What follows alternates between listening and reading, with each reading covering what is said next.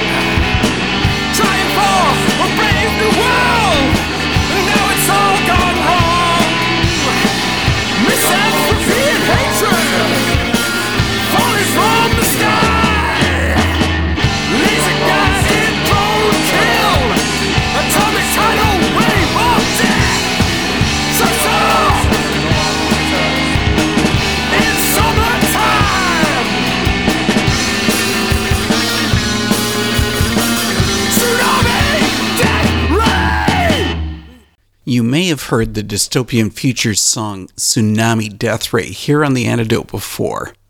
I love the Scottish band's music. It's loud, it's chaotic, it speaks about social topics, and most importantly, the music speaks about having a committed faith in God. The music also shares some common ground with tonight's second guest, Svarteskerm. They both fit into the music subgenre of anarcho punk. Neither of the bands rant about the problems created by our elected officials, but they recognize that some of our social problems are really a direct result of government policies. It may be a radical form of music, but it's worth listening to, especially when it comes from a Christian worldview. You'll hear more about that with my talk with Dystopian Futures. Mr. Dave Emerson, CEO of Zap Records and also the head guy at Dystopian Futures. Dave, you and I are always messaging back and forth about music. Funny enough, this is the first time we've actually spoken about your own project, Dystopian Futures. Taking on that band name, it sounds like you're spending way too much time watching post apocalyptic movies. Excellent, Dave. It's good to chat. Thanks for having me on. Um, yeah, I mean, I, I do enjoy post-apocalyptic movies. I, I, I won't lie, um, but I think it's kind of about something more than that. I mean, we definitely play with the sci-fi connection. Uh, you can kind of see that in some of our artwork and stuff like that. But um, I wouldn't want us to be pigeonholed as like a sci-fi band, you know, um, or even sci-fi punk, because I think it's kind of broader than that. But you know, even in terms of influences the thing that hit me the most was um, you know you see these silly memes on facebook. I'm not really into them but there was one about the fact that and it's a couple of years ago now that this was the date that they came to in back to the future. This was supposed to be like this glorious future where everything was wonderful and there's the, you know the cool technology and the hoverboards and the jackets that like you know shrink themselves to fit you and all this cool stuff and and just kind of realizing wow yeah it's it's not like that at all. Um, I read a lot, so there's a lot of influences from people like Orwell um, and Aldous Huxley and people like that who kind of really, in their own time, were trying to fight against this kind of idea of like, oh my goodness, the future is going to be so utopian, everything's going to be wonderful. H.G. Wells was a really strong proponent of that idea. Like, you know, technological development is going to make the world perfect. And, um, you know, these guys were living sometime after him and were realizing that's just absolute nonsense.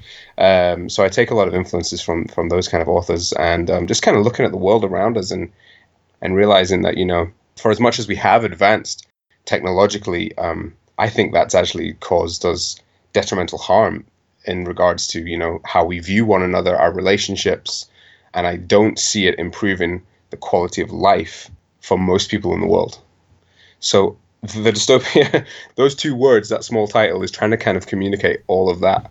So, which is impossible. It's kind of silly of me to try and cram that much meaning in, but yeah, just the idea that our future that we were all so excited about as kids is quite dystopian as we look at it now. We might as well keep on talking about apocalypse. The song Apocalyptic Romance came out on your first release. And I guess fortunately, it's probably not about your relationship with your wife, but it does say dehumanized, no soul, no purpose. That's depressing. It is. I can't refute that. It is depressing.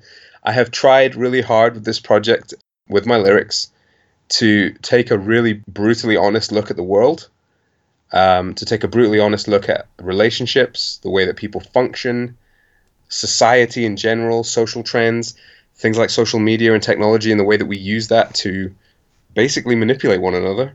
Um, and I've tried to be honest about that. And so, in trying to be honest about it, I have to deal with the negative aspects. But I, I have tried in all of my songwriting to try and bring in some aspect of hope. Uh, and generally, that's me just trying to point people towards Christ because I don't see any other solution to the maladies of our society. Um, because we we have become those things. You know, it, I worked a job for a couple of months when we first moved back to Scotland, having lived in South Africa for six years. I got the train to work every day, and I watched people just basically plug into their phone. They got onto the train, they sat down, and they plugged in, and they were on their phone for the entire forty-five minutes, all the way to work. Um, no one talked to anyone else. You know, they were just like in their zone on their phone, in their bubble. You know, and then I got to work and I plugged into the computer and I answered the phones it feels like more and more in society people are just literally cogs and numbers.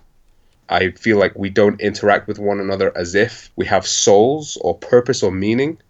I see social interaction generally being quite shallow, and it tends to be, especially in terms of social media, about what you can get from someone. You know, I need you to retweet my tweet. I need you to heart my Insta. I need you to like my Facebook post, whatever it is.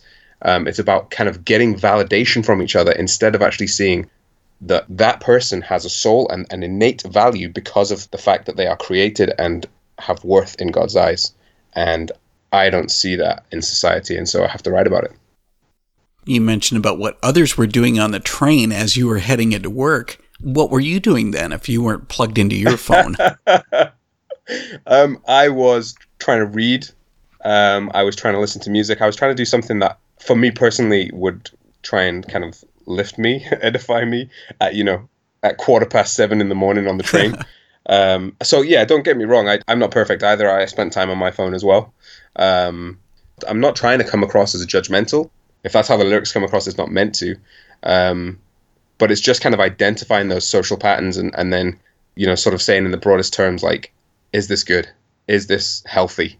Should we continue with this? Because I think there's a lot of stuff that happens that's just taken to be acceptable and normal, but I think it should be questioned. This is Dave Emerson of Dystopian Futures, and you're listening to The Antidote.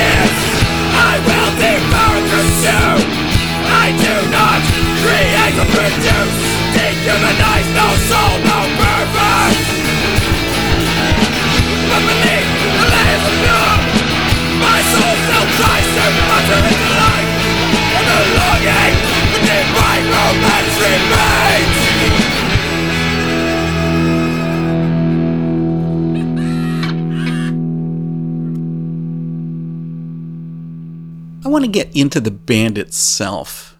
Dystopian Futures is a stripped down kind of band. Just two of you.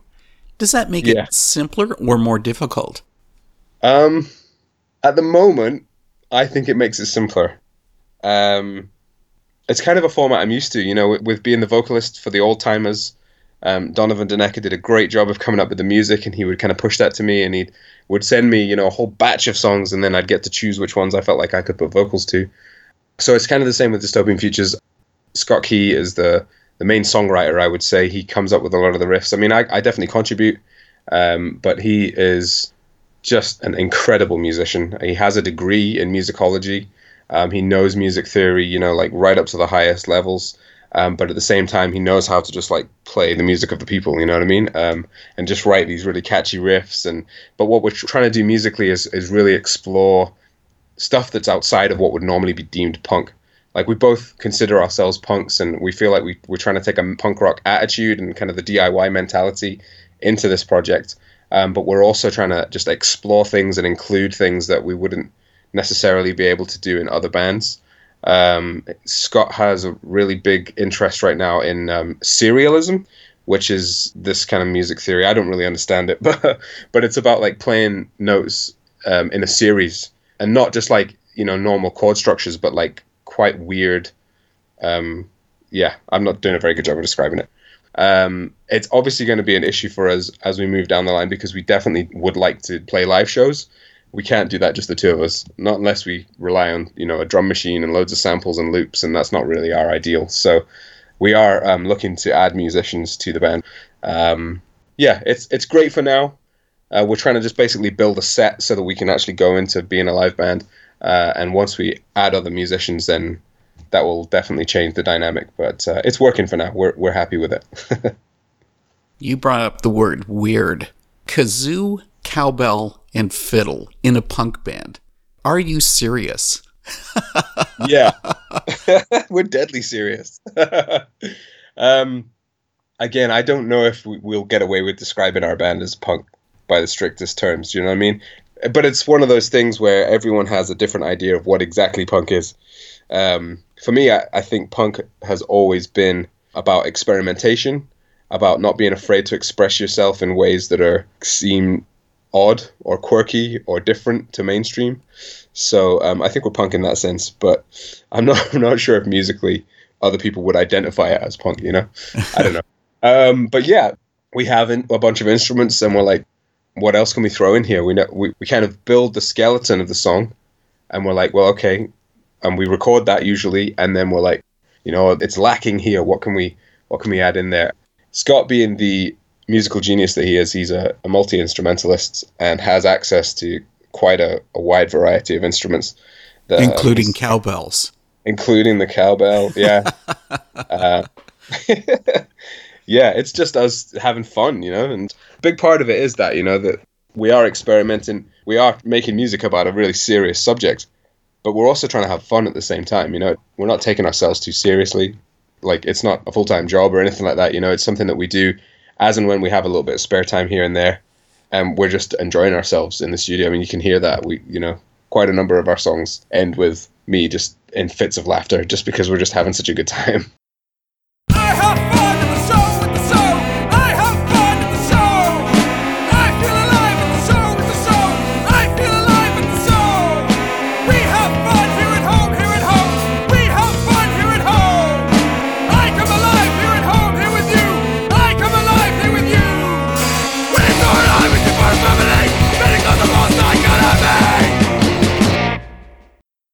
Oh, yeah, that was short. You heard Fun Times from Dystopian Futures about to be released EP, Low Times. Dave Emerson tells us more about the EP and its music on the next part of our chat, along with the song Omniphobes. And I want to hear your thoughts. What's the biggest problem in society? You're setting me up to make a lot of enemies, Dave.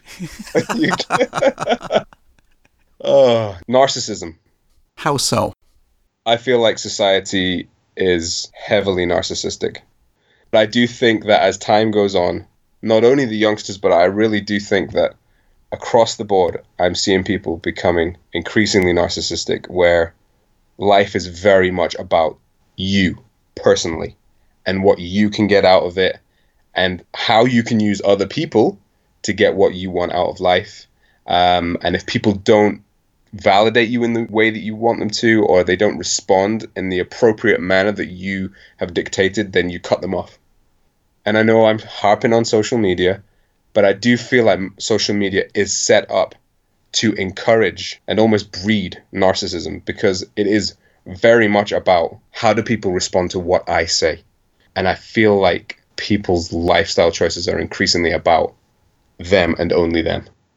Um, and I think we kind of see that then play out in, in terms of people's relationships. People are extremely lonely. You know, we see relationship breakdowns on all sorts of levels. And I really, I think a lot of it does boil down to, to narcissism. And dystopian futures is your method of proclaiming this to the world, not through social media. yes, we do leverage social media. You know, that's why I'm saying I don't want to harp on social media. I really think it can be a tool. Um, you know, you and I were talking about my friends in Two Minute Miner and how they are excellent communicators. They really use social media as a tool to their benefit and they're using it to make connections with people in the scene so that they can encourage each other and that's great and i really think that social media can be used as a wonderful tool i personally use it regularly um, for organizing things for our church and connecting with people that we haven't met face to face and it's great for that. But i think that it can also be um, a real evil you know? It, it's a wonderful tool when used correctly but it's very easy to use it wrong uh, and to get caught up in it. It's just so easy to type something and not think about the tone and how it might come across to other people. Yeah, dystopian futures is definitely something where I'm using it to voice my opinions and feelings about things. Um, I would definitely like to engage people about these questions and these topics um, in the hopes of, of just kind of inspiring some thought because I think a lot of the trends I see people just kind of just go right along, you know, without much thought or analysis of what it is that they're getting into. You're voicing more of your opinions on that new Dystopian Futures EP, Low Arts. It has the song Omniphobes. One of the verses goes, The politics of hatred in the houses of power, the engine of fear grinding hour by hour, the beast or banshee at the heart of all mankind, is goaded into outrage by blind leaders of the blind. Is being blind typical for all of us? wow, I'm I'm just really being impacted by um, how harsh these lyrics really are, and how easily they could be misconstrued as me just telling everyone that they're wrong. Um, that's really not my heart. Um, I'm not a sociopath, I promise. Um, you know, I just I see a lot of things happening in the world that are really disheartening. Um, and I feel like it's a time in history when it's hard to be hopeful. We're really experiencing some very difficult things economically. Um, on the world stage, we're experiencing, you know, extremism. Um, I do think that a lot of places in the world right now, the, the political leaders um, are untrustworthy. and I don't trust their agendas. I see more fear. And because of that fear, I see that fear feeding more hatred and more distrust of people that are different, you know, people that look different or from different places. And that scares me. In my personal opinion, I feel like that's coming from the top levels, you know, like from the politicians kind of feeding down. Whether that's their intention or not, I am not sure. But the way that they word things, unfortunately, that translates into fear and hatred on the ground in society. I guess that's what I'm trying to voice there is like, I feel like people are kind of blind to the politics that are being played out and how it's affecting the way that they treat other people. What I'm saying in that line there about being goaded into outrage is like, you know, we're being led by these people who have agendas that I don't trust, but they're doing a good job of voicing it and people are buying into it. It feels to me like they're being encouraged to to be intolerant, you know, and to lash out and to blame others for their problems and yeah, I don't think that's great.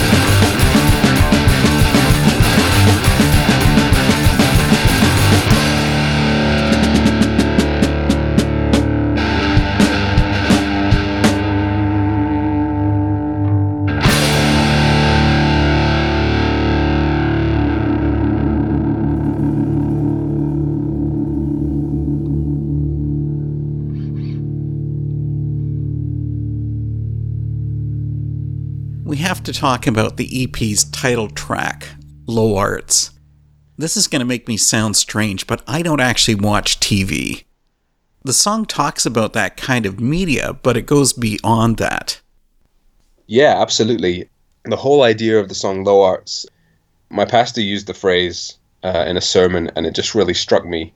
And he was talking about how basically people will use manipulation and um, and pride and arrogance to kind of get their own way. You know, in the Bible, Jacob is a really good example of that. He totally tricked his brother out of his birthright twice over. Um, and he, he described those as the low arts. And that's what really inspired me to kind of write that song. It's just basically a, a, a kind of treatise on me seeing that kind of behavior again in the media. Yeah, I talk about television. Um, I talk about the celebrity culture because I feel like we celebrate celebrities. That's a bad pun there. Um, but we celebrate them, and, and a lot of them really shouldn't be celebrated. You know, the stuff that they get up to isn't exemplary. You know, they're they're not setting a good example for the people who who um, follow them, as it were. So um, again, I'm talking about kind of social media and celebrity status, television, you know, billboards. I don't think I necessarily mentioned that, but it's just kind of this this drip feeding of culture that again I, I think it, it kind of ties into that narcissism. You know, it's like if you want to be a celebrity, you know what you need to do? You need to go out there and do whatever you want. You know, and just you be you, and everyone else can just go to hell. uh, and that, that's what I'm saying. The low arts, you know, it's like you're using any means possible to to kind of get your own way. And again, it's just another description of the trends I see in society that concern me that I, I would like people to think about and question. Dave, you are all knowing and all wise, so we need to know is there no hope for the future? I think there is an absolute hope. Um, and I would say hope with a capital H. In our discussion right now, we've focused on the kind of negativity of the songs, but I've tried in every single song to talk about the higher being, you know, that this love with a capital L, this hope with a capital H, the the fact that out there there is a God that loves us and made us and um, has wonderful plans for us. And I, I use scripture in the songs to talk about how um, God promises to be with us, that even though we see these struggles around us and the world looks like it's going insane, there's still hope because God sent his son Christ to reach out to us with that hand of, of divine friendship, you know, and to pull us up out of the mire and to save us and to give us a fresh start. Um, and I am trying to allude to that in the songs as well. So hopefully that comes across. You need to tell people where they can find the music of Dystopian Futures. Absolutely. Well, um, I'm trying to be consistent. So Dystopian Futures doesn't have a social media feed of any kind. Um, but you can find all the Dystopian Futures music on the Zap Records Bandcamp, which is zaprecords.bandcamp.com. And we have a new EP coming out on June the 11th, and that will also be on the, the Zap Bandcamp. As always, Dave, this has been great. Thanks for coming on The Antidote. I always love just hanging out with you, Dave, and just chatting. Thanks for taking the time. I appreciate it. Welcome to 2018 with the latest celebs on your HD screen. Punching up and dribble, selling it as truth. To live in this mess is so hard to do.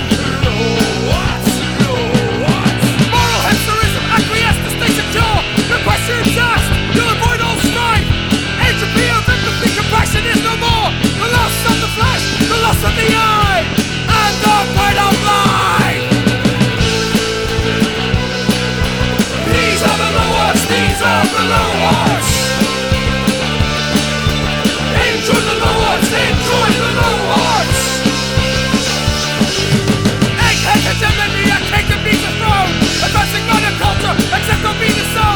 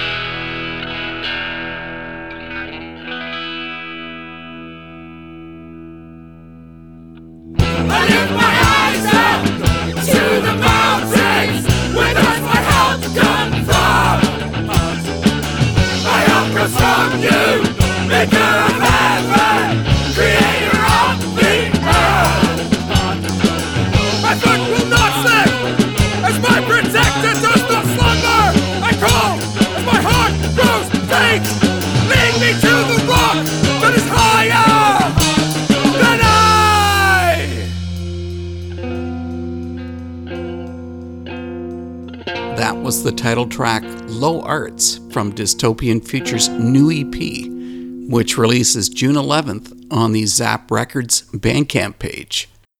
Now it's time to move to Sweden for our next artist, whose name I totally mess up when I try to pronounce it. Enough said, here it comes. Ilaf Haden fronts the band Svarteskerm. It's great to have you here for a talk with the antidote. Thanks, man. It's, it's great to be here. It's your chance to laugh at how I pronounce the band name because you're going to tell us the real way of saying it. Yeah, so it's it's Svarteskerm. So you almost nailed it, like 99%. that means I get a passing grade. Yeah, yeah, yeah, that's fine. We're also very polite in Sweden, so I wouldn't tell you if you didn't. That fits with our Canadian mindset too. that's good. We're polite even if somebody's really annoying us. Yeah, yeah, it's the same. We don't know how to confront someone. We don't know. How do you do that? It's scary. So I've already offended you with how I pronounce the band name. I might be offending you again because I thought that Sweden was really known for its metal and pop music. Obviously, with your band being punk, I was wrong. Is punk popular in Sweden? It is uh, still actually. Yeah, we have a, a quite big scene um, still. It's it's survived from the 80s and just continue to like be around the same amount. So of course it goes down a, couple of years and then then the trend goes up again and I'm surprised that kids today still like find old punk records and listen to them. Like I don't know how they find it. I don't know because you never see it on TV, you never uh, hear it on radio but it's still a, a great scene and it's a lot of places that you can can have gigs and stuff like that so it's, it's quite popular Obviously, they're finding your band because you've been around for some time. yeah we've been around like 15 years or something yeah it's crazy i haven't thought about that Does that make you feel old? yeah, yeah, really old actually. It's like if in, in Sweden you're allowed to have sex when you're 15, so Svarteskerm could be a, a dad or a parent. Many of the European and Scandinavian bands I know sing in English, but you haven't taken Yeah. that route, except on the song Rebel Yell. You prefer to keep it Swedish? Yeah, it's more direct. When Swedish people hear English music, it's so much easier not to listen to the lyrics directly. You have to concentrate to take in the lyrics because you're so used to having that like a background noise. And then when you say something in Swedish, you have fewer words than English. So, like, you have more synonyms uh, to a specific word in English, and in Swedish, it's fewer. So, it, it's more direct in a way. Like the sound of it it's it's i, I feel uh, i feel it's more crunchy. I don't have a good word for it. It's like sound that's not as uh, melodic as, as english. So i like that especially in punk music. And, and when people hear swedish songs they, they can't flee from it. They, they immediately hear uh, what we sing about. And in punk music i guess that's the only thing we got going for us. Then doing the vocals in Swedish, does that not cut down on gaining fans outside of Sweden? yeah i guess. I don't know. We haven't thought about that but it's kind of strange. Like a lot of plays on our on spotify and stuff like that is from america and especially germany and yeah some from canada. I guess people like the the strangeness the exotic vibe of it but i guess you could learn uh, like to read klingon and that's almost the same sound so, I guess there, there's some nerds sitting around there and thinking they learn Klingon and we're a Klingon band, but it's Swedish. I don't know.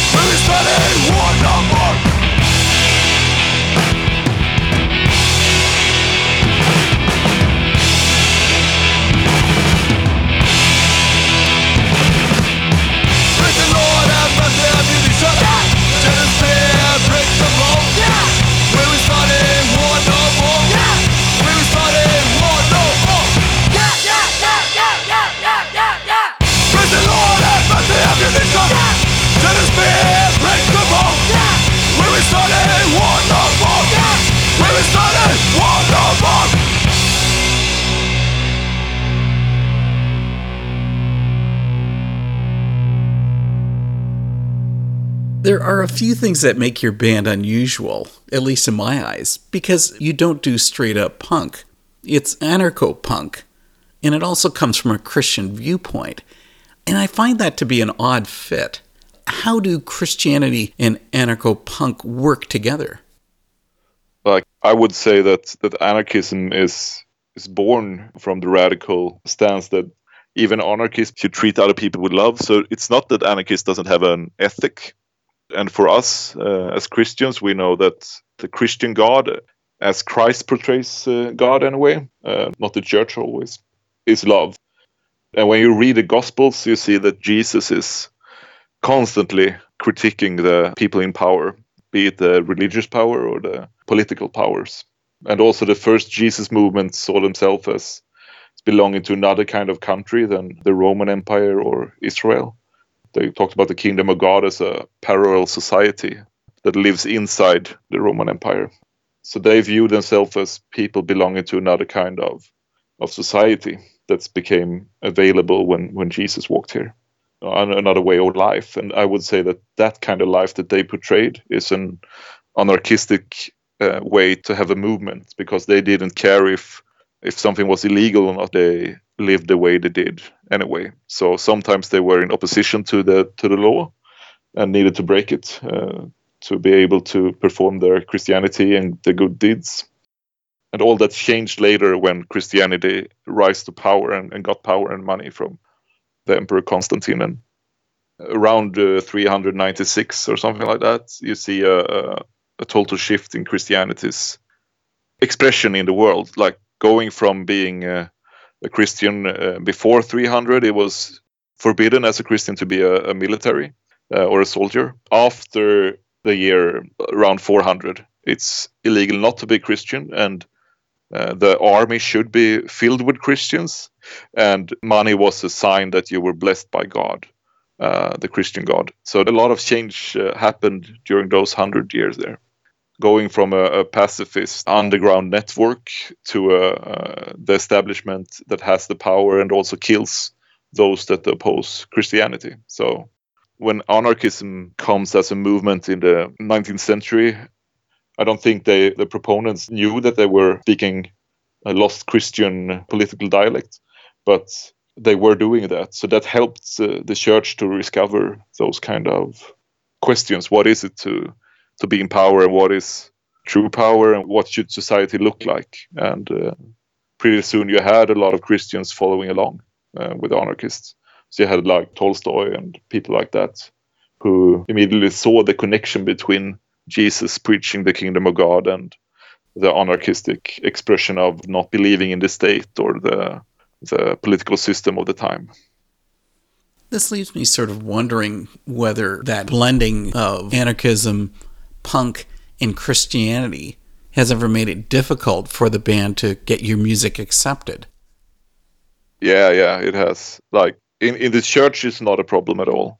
The old ladies sitting in and knitting on Sundays, they love us just because we're there, and they have always been accepting towards us uh, in the church. But in the punk scene, like people walk out in masses from from gigs, and sometimes when when you just to someone and they realize that I'm a priest in the Lutheran church, they just walk away. They don't even like say anything. They don't get mad. They just don't want to be a part of it.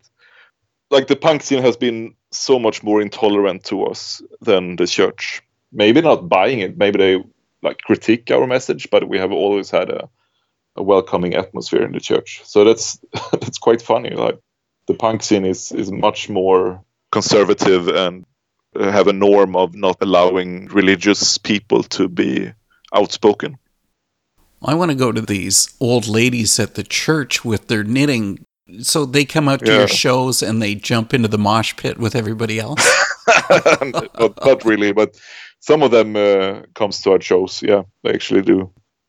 Before we even started with our talk, I explained to you that I have no ability at all with languages. So I'm going to need help with your songs. Yeah, sure. The song title, Macronel, Au Flou. Yeah. yeah, yeah. It took me a while to realize. Yeah, I know which song you're talking about. Maskinellt oflyt. Yeah. Thank you. yeah. That translates as mechanical whispering. What can you tell us about the song? Okay, so so mechanical is right, and oflyt would be like when you have bad luck with something for a long time. Like this is bound to fail all the time. Oh, I guess um, Google so, Translate yeah. failed again. Yeah, yeah, they did. Yeah. So the song is about how society makes you work harder without a um, goal. Like society just want to be effective. You want to be more technological and have more effectiveness in society, but no one knows why. Because when we reach a new level of technology and a new level of efficiency, you have to come up with another job to do. Like today, we have robots doing a lot of the labor uh, work, but we're still working more than we did before. That's a song about that kind of thing and it's also a song about the the gender roles that we have and uh, my part of the song is about me trying to be a voice for some kind of person that wants to have access to the whole of humanity's expressions and not just the male or the female um, expression so it's it's a two part song about that many christians struggle with that whole aspect both sexuality and gender identification yeah yeah how is that in Sweden versus maybe here in North America? I feel like you're you're starting to have the discussion about that uh, homosexuals and trans people should have a full access to the whole of the church and to marriage and everything like that. And, and more and more Bible believing Christians are questioning their old attitudes towards that and being brave and starting to see that the Bible can be interpreted in, in another way. You don't you don't have to leave the Bible behind. You can can see that it, maybe it isn't that easy to see what St. Paul is talking about. So you are doing what we did 50 years ago in, in the Church of Sweden. We, we started to have that discussion, uh, but it took us like 40 years of discussion before we made it possible for a blessing ceremony for um, same gendered relationships. And after a while, with that discussion and theological um, battles, because it was a battle, it, it's still a battle in, in some ways. So we have some uh, denomination that marries um, same sex unions and, and some that don't. Uh, and the church that I'm a priest in, we are open for same sex marriage. When I started to read history and started to read about Roman sexuality and stuff like that, I kind of questioned that St. Paul really talked about the same thing we talk about when we, we talk about two men being married to each other and, and promising uh, lifelong commitment to each other. And St. Paul was surrounded by teachers having sex with the students, uh, like it was the right to do it, and uh, you have um, married men going to male prostitutes. That's the normal expression of same-sex sexuality in, the Roman Empire at the time. So I guess when Paul talks about this, he doesn't have in mind a stable, lifelong uh, commitment in, in love and uh, monogamy uh, with each other. So, so that started like when I read that and, and find out about that in, in history class, I I started to question a lot of my more conservative background and could see the Bible with new eyes. So we don't know. Maybe he talks about all same sex unions, or maybe he doesn't. Uh, but since we don't know which way is more graceful and which way is more compassionate, and when I follow Jesus, I, I find that he's always on the side of the oppressed and the, the compassionate side. So I choose that way, even though I'm not sure because I, I, think closing the door for them is much worse than allowing them because God has everything in his hands anyway. If there's Christians that doesn't have a problem with it and they, they want to marry each other, I'm not the one to stand against that. Tjena, det här är Elof från Svarteskerm i Sverige. Ni lyssnar på The Antidote, alltså motgiftet med Dave.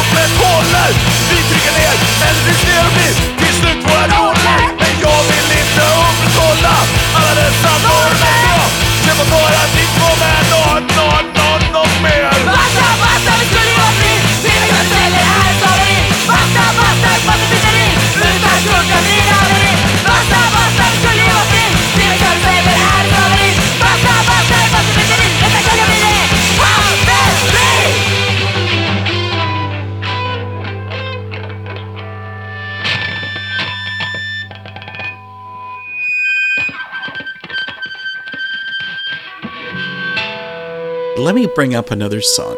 Sure. Kurragömma is about hide and seek, but the song is really nothing like the kids' game. Yeah. This is the violent version.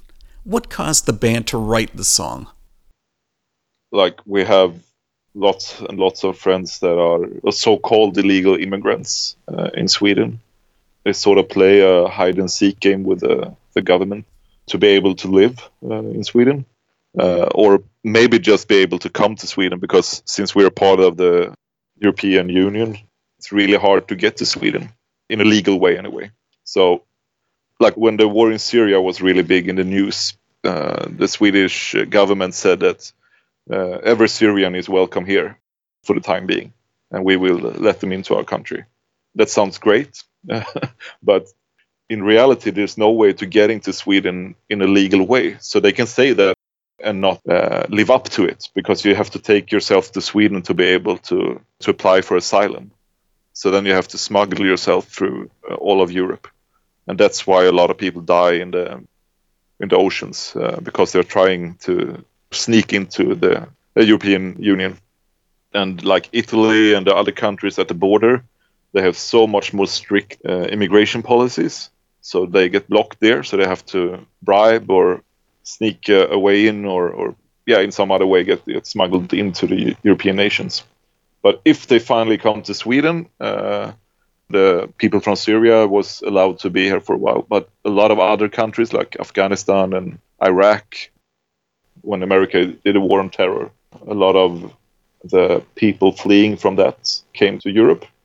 They were uh, allowed to be here for a couple of years.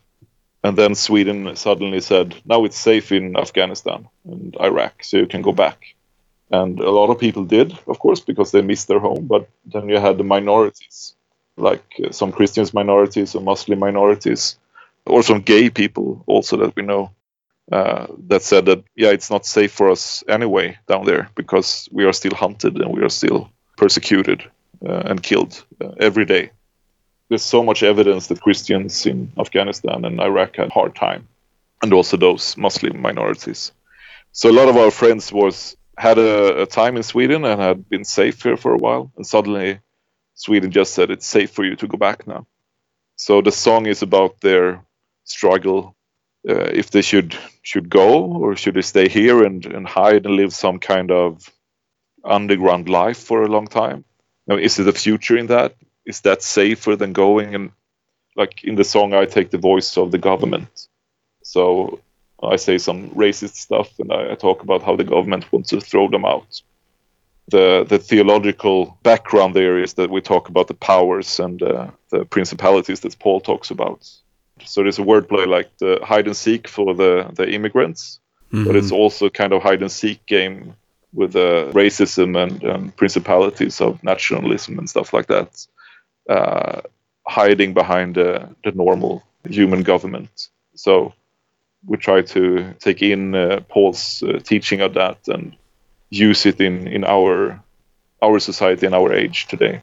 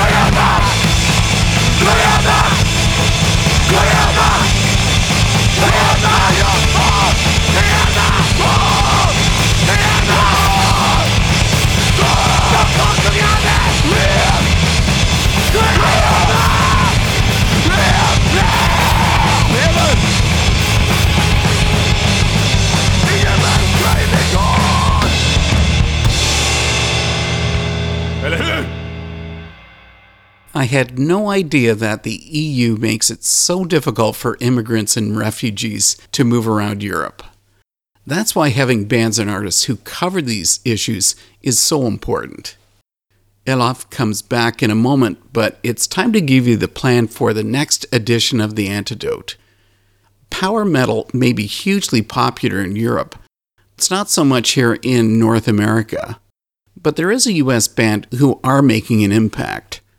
Tune in next time as I'm joined by Dave Harvey of Millennial Reign for a chat about their new album, The Great Divide. Here's more of my talk with Elof, and we finish with the song Inshallah. Thanks for listening, and I'll see you next week.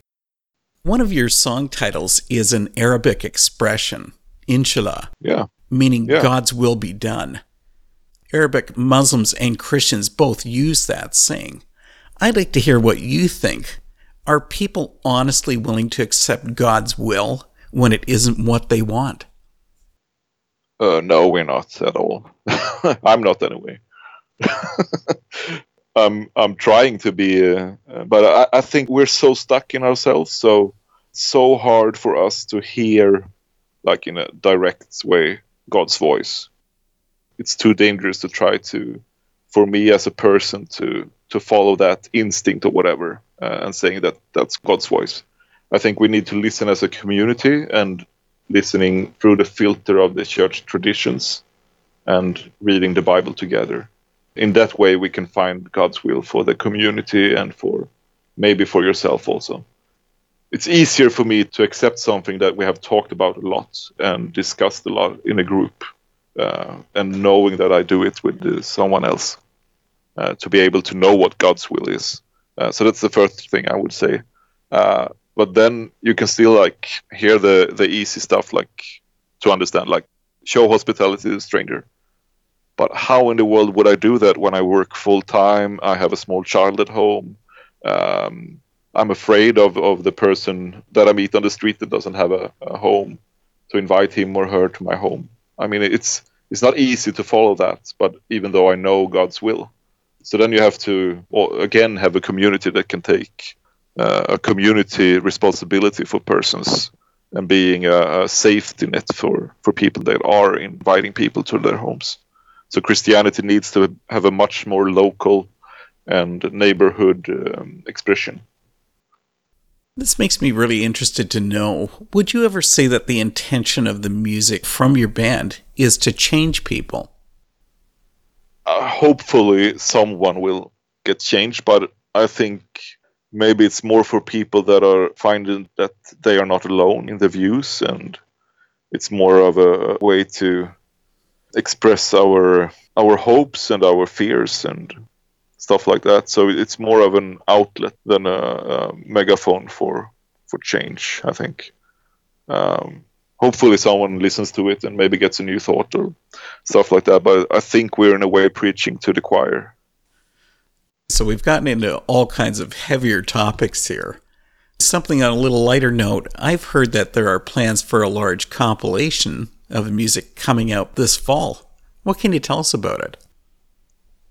yeah so the compilation yeah we're really like honored that someone wants to to help us with that we as a band have had so low energy for a lot of years. Now i have been depressed for two years and a lot of other people has also been sick.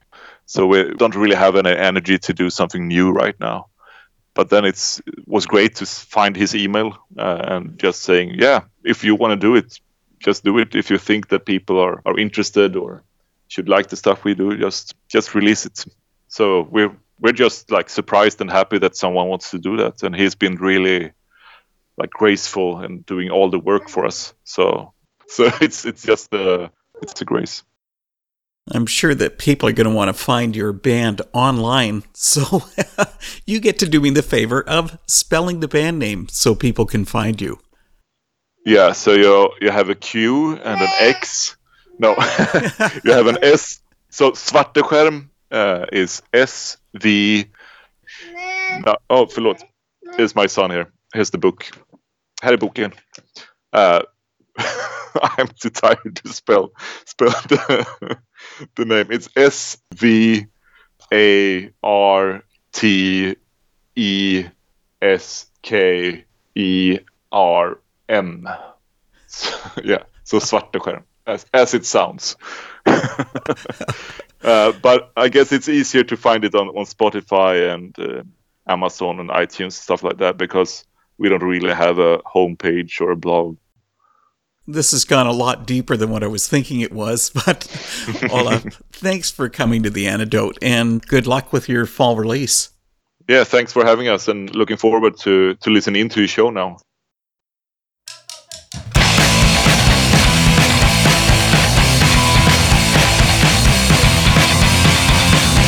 Jag suckar, ställer mitt hjärta i tungt Jag letar efter svar men jag har inga kvar Om är rör oss alla dagar och förenar oss med världen mer underbar Jag är bara skinn och ben Gissar i mig själv och kan inte fly Kuggen lägger ner förvirringen styr mina lungor Fulla av bly Oj, oj, oj! Oj, oj, oj! Tänk om allting var underbart!